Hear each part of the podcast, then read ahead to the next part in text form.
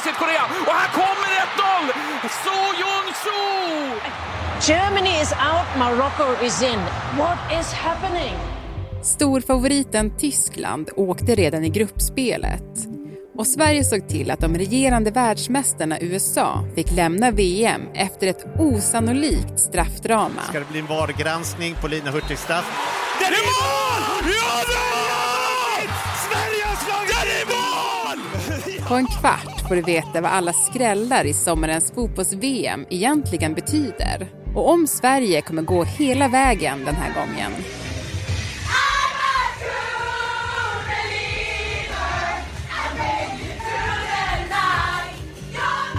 Det är torsdag den 10 augusti. Det här är dagens story från Svenska Dagbladet med mig, Alexandra Karlsson och idag med Anders Lindblad, sportkrönikör på SvD.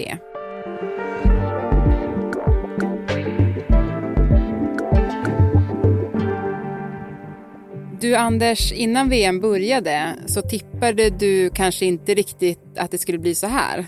Nej, inte alls faktiskt. För mitt tips eh, inför VM det var ju att USA och Tyskland skulle mötas i final och att Tyskland skulle bli världsmästare. Det är ju rätt kört redan nu då. Så att, eh, nej, det har ju varit många skrällar tycker jag i VM. Just att de här stora nationerna har försvunnit tidigt som ja, Tyskland, USA, Brasilien, Kanada som tog OS-guld. Mm. Alltså det är ju jättekul att det är så här. Många skrällar. Mm.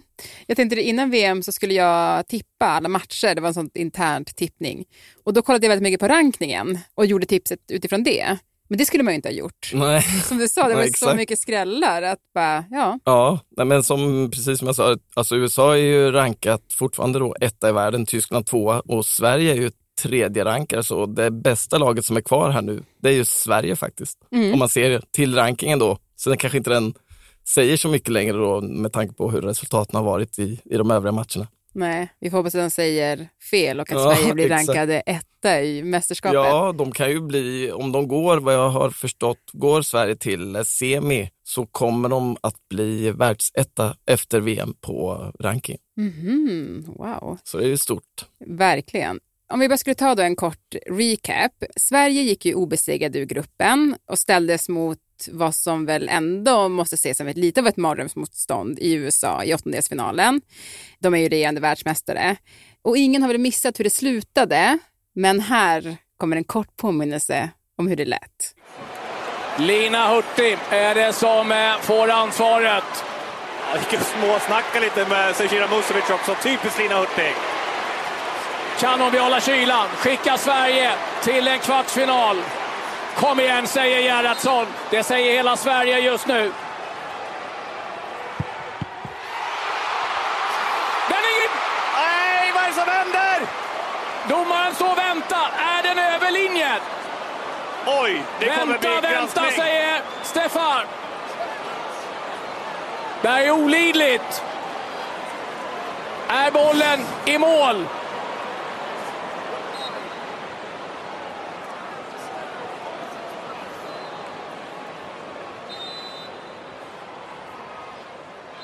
Det är mål!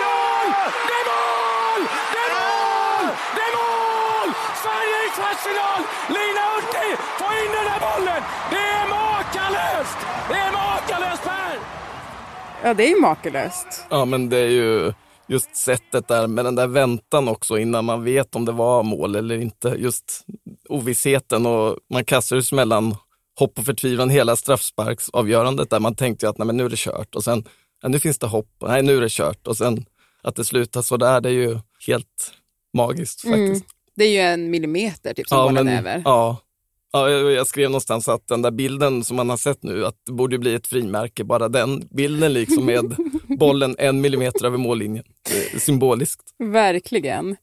Men eh, det är ju väldigt kul att, som kom fram i efterhand då, om Lina Hurtig som då slår den här avgörande straffen, att ho- hon då ska ha frågat målvakten innan så här, vad händer om jag sätter den? Ja, nej men hon är ju lite så speciell tycker jag också. Jag har ju träffat henne några gånger i samband med andra mästerskap och så. Hon är lite sådär frånvarande, lite flummig och lite så här eh, bryr sig inte riktigt känns det som. Eh, morgontrött? Morgon är svag. Vad sa du? En timme sen. Men pigg och glad? Nej. Ja, Lina Hurtig, hur är det med morgonnumret?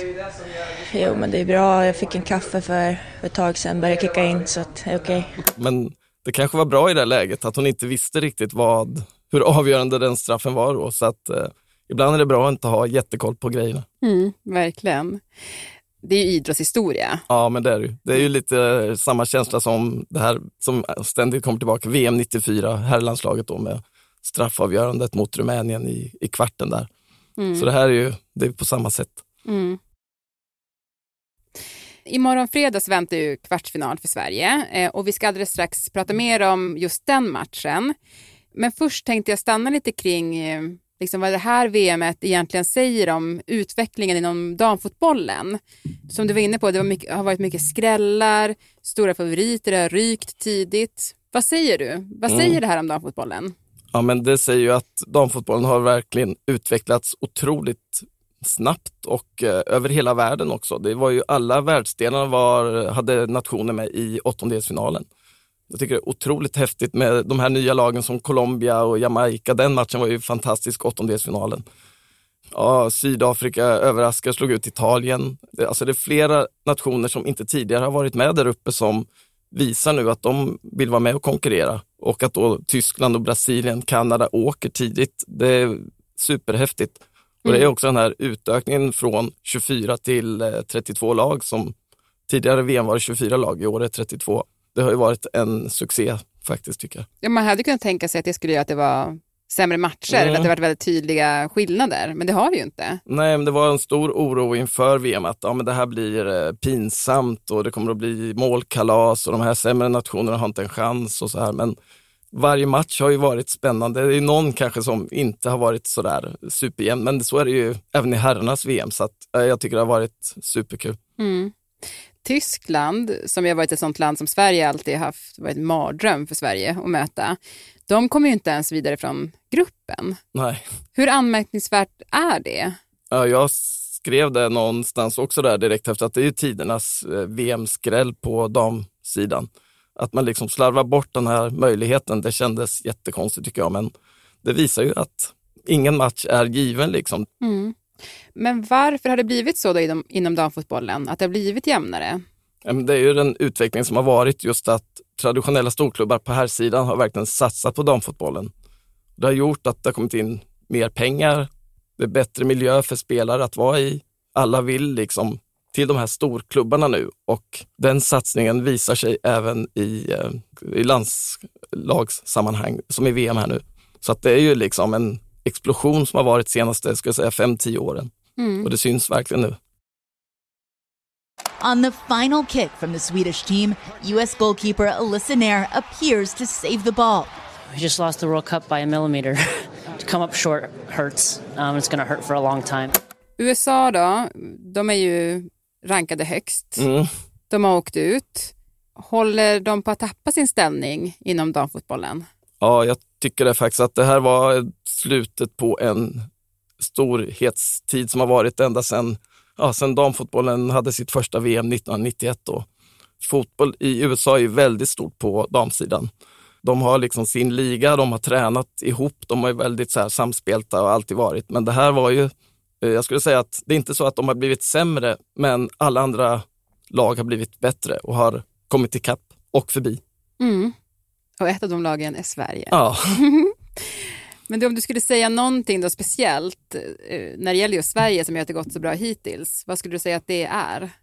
Ja, men jag tycker väldigt mycket att eh, Gerhardsson och hela hans ledarstab, de har verkligen fått ihop det här eh, gruppdynamiken och det har de, det har de visat tidigare, både i OS och i VM och EM-sammanhang. Sverige kanske inte har de bästa spelarna. Eh, internationellt sett så är det egentligen Fridolina Rolfö som sticker ut och Stina Blackstenius och sen flera såklart spelar ju utomlands men de är inte de här fixstjärnorna kanske som andra lag har då. Men eh, man säger ju att man jobbar mycket med individen. Gerhardsson brukar säga så här, det jaget går före laget istället för tvärtom. Alla säger ju alltid så här, laget går före jaget, men han tycker liksom att spelarna måste få vara sig själva i den här gruppen då. Ja, han, han är bra på att bygga lag och det syns ju att det är ett harmoniskt gäng tycker jag. Man ser verkligen, de har kul ihop och det är ju, oftast så är det det viktigaste. Sen så är man ju väldigt organiserat spelmässigt också. Mm. Och har spelare som kan göra skillnad, tycker jag. Man har liksom olika typer av spelare. Som nu mot USA här senast så Sofia Jakobsson kom in från bänken. Hon är ju väldigt bra just mot USA. Så här, man vet att hon har gjort bra tidigare i, i sådana matcher. Hon kan förändra en matchbild och tyckte hon gjorde så att eh, Sverige höll, höll sig kvar i matchen där. Mm. Du skrev ju en krönika efter den här åttondelsfinalen att Sverige kan gå hela vägen till guldet nu. Oj då, skrev jag så. Ja. ja, men det gjorde jag. Eh, Är inte det önsketänkande? ja, och nej. nej, det är ju inte, det är ju det som är så häftigt här med det här VMet tycker jag att alla lag som är kvar nu har verkligen chans att ta guld. Och Sverige är ju det bäst rankade laget. Så att visst, det vore konstigt att dissa Sveriges chanser här nu. Samtidigt så tycker jag att ja, men Japan, de har ju imponerat mest av alla lag i VM och nu ställs ju Sverige mot Japan och det är ju så här, wow, vilken match, men också vilken utmaning för Sverige att, att få spela den matchen. Vinner de den, då, alltså det är ju helt öppet. Jag tror att visst, Sverige kan ta guld. Det är det där guldet som vi har väntat på så himla länge. Mm. Om vi stannar vid Japan kort då, hur svårt motstånd är det? Som det har sett ut i VM så tycker jag att det är det svåraste motståndet. De är ett bra landslag, de vann VM 2011. De är alltid med ganska långt fram. Men nu har de fått fram nya spelare, de kör med ett otroligt eh, tempo, världens fart, liksom, full fart framåt. Tekniska, de orkar springa hur länge som helst, de gör mål på sina chanser. De slår Spanien med 4-0 i gruppen. Det, var ju, en- det trodde jag aldrig faktiskt att det skulle bli så. 4-0 mot Spanien som jag tycker är kanske en av favoriterna också. Så att, nej, men det här blir verkligen tufft. Men eh, Sverige har ju slagit Japan bara för några år sedan i OS så att eh, det är verkligen 50-50 match skulle jag säga. Sen är ju landslaget otroligt bra på just det här taktiska dispositionerna och vet hur man ska möta olika typer av motstånd. De kommer säkert att ha en bra plan för att eh, straffa Japan, det tror jag. Mm. Och när man kollar på matchen imorgon då, vad tycker du att man ska titta efter? Ja, men jag tycker att det viktigaste för Sveriges del är att inte bli för övermodiga och liksom trycka på för mycket, utan man måste vara lite tråkigt, tråkigt disciplinerad, så här eh, svenskt kanske, som ligga lite lågt och inte eh, gå på med hela laget för långt fram, för då kommer Japan att kontra sönder Sverige som de gjorde mot både Spanien och Norge. Man får se upp med eh, Japans bästa spelare som gjort fem mål i VM, hon leder ju skytteligan, Hinata Miyazawa.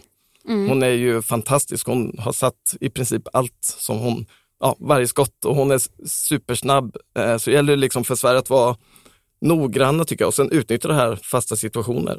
Japan är ett ganska kortväxt lag. Sverige är ju det längsta laget i VM och eh, vi har ju sett tidigare på Ilestedt och de andra också, flera bra huvudspelare. Otroliga hörner. Alltså det är sjuka hörnor av Ja, John? Andersson och även då Aslani eller om det är, ibland är det Rubensson som slår dem. Men alltså just John Anderssons hörnor från när hon slår med sin vänsterfot, hon prickskjuter ju in dem på, Mm. på Ilestedts huvud. Liksom. Så att det gäller att verkligen få till det där mot Japan. Mm. Och du Anders, hur slutar det imorgon då? Ja, om jag visste det så skulle jag ju vara rik. kanske. Nej, men jag, det är otroligt svårt tippat. Nu tror jag att Sverige, jag tror Sverige tar Japan här nu på, eh, vi säger 2-1. 2-1. Eller så går det till förlängning och straffar och då, då vet vi hur det går. ja, precis. Då blir det vinst. Då blir det vinst. Och eh, ja, men absolut till sist, eh, går de hela vägen nu, Sverige? Blir det guld? Jag trodde ju inte det inför VM, men eh, med tanke på det de har visat. Jag samtidigt, det finns ju spelare som inte har kommit upp i nivå riktigt än, som Rolfö som inte alls är så bra som hon kan vara. Jag tror att hennes knä spökar mycket mer än vad hon säger där nere. Och eh, Asllani är ju lite sådär, kan mer. Det finns liksom mer att ta också och Sverige har en superbänk också. Man har spelare som kan liksom komma in och förändra matchbild och sådär. Så att den känslan känns som att, ja vi säger det då, guld. Ja, det var det jag ville säker komma att du skulle komma dit. Jag kände så här, nu kommer det ursäkt på ursäkt Ja, på jag var ursäkt. tvungen att tänka själv där, men nej men vi, jag tror att Sverige, så här bra chans har de inte haft på länge. Jo, det hade de i OS i och för sig, när de mötte Kanada i finalen, men det är någonting i den här gruppen som gör att vi säger guld. Ja, skönt. Du, tack så jättemycket Anders. Tack så mycket. Programmet idag producerades av Daniel Sävström, redaktör var Teresa Stenler von Matern och jag heter Alexandra Karlsson. Vill du kontakta oss så mejla till dagensstory.svd.se.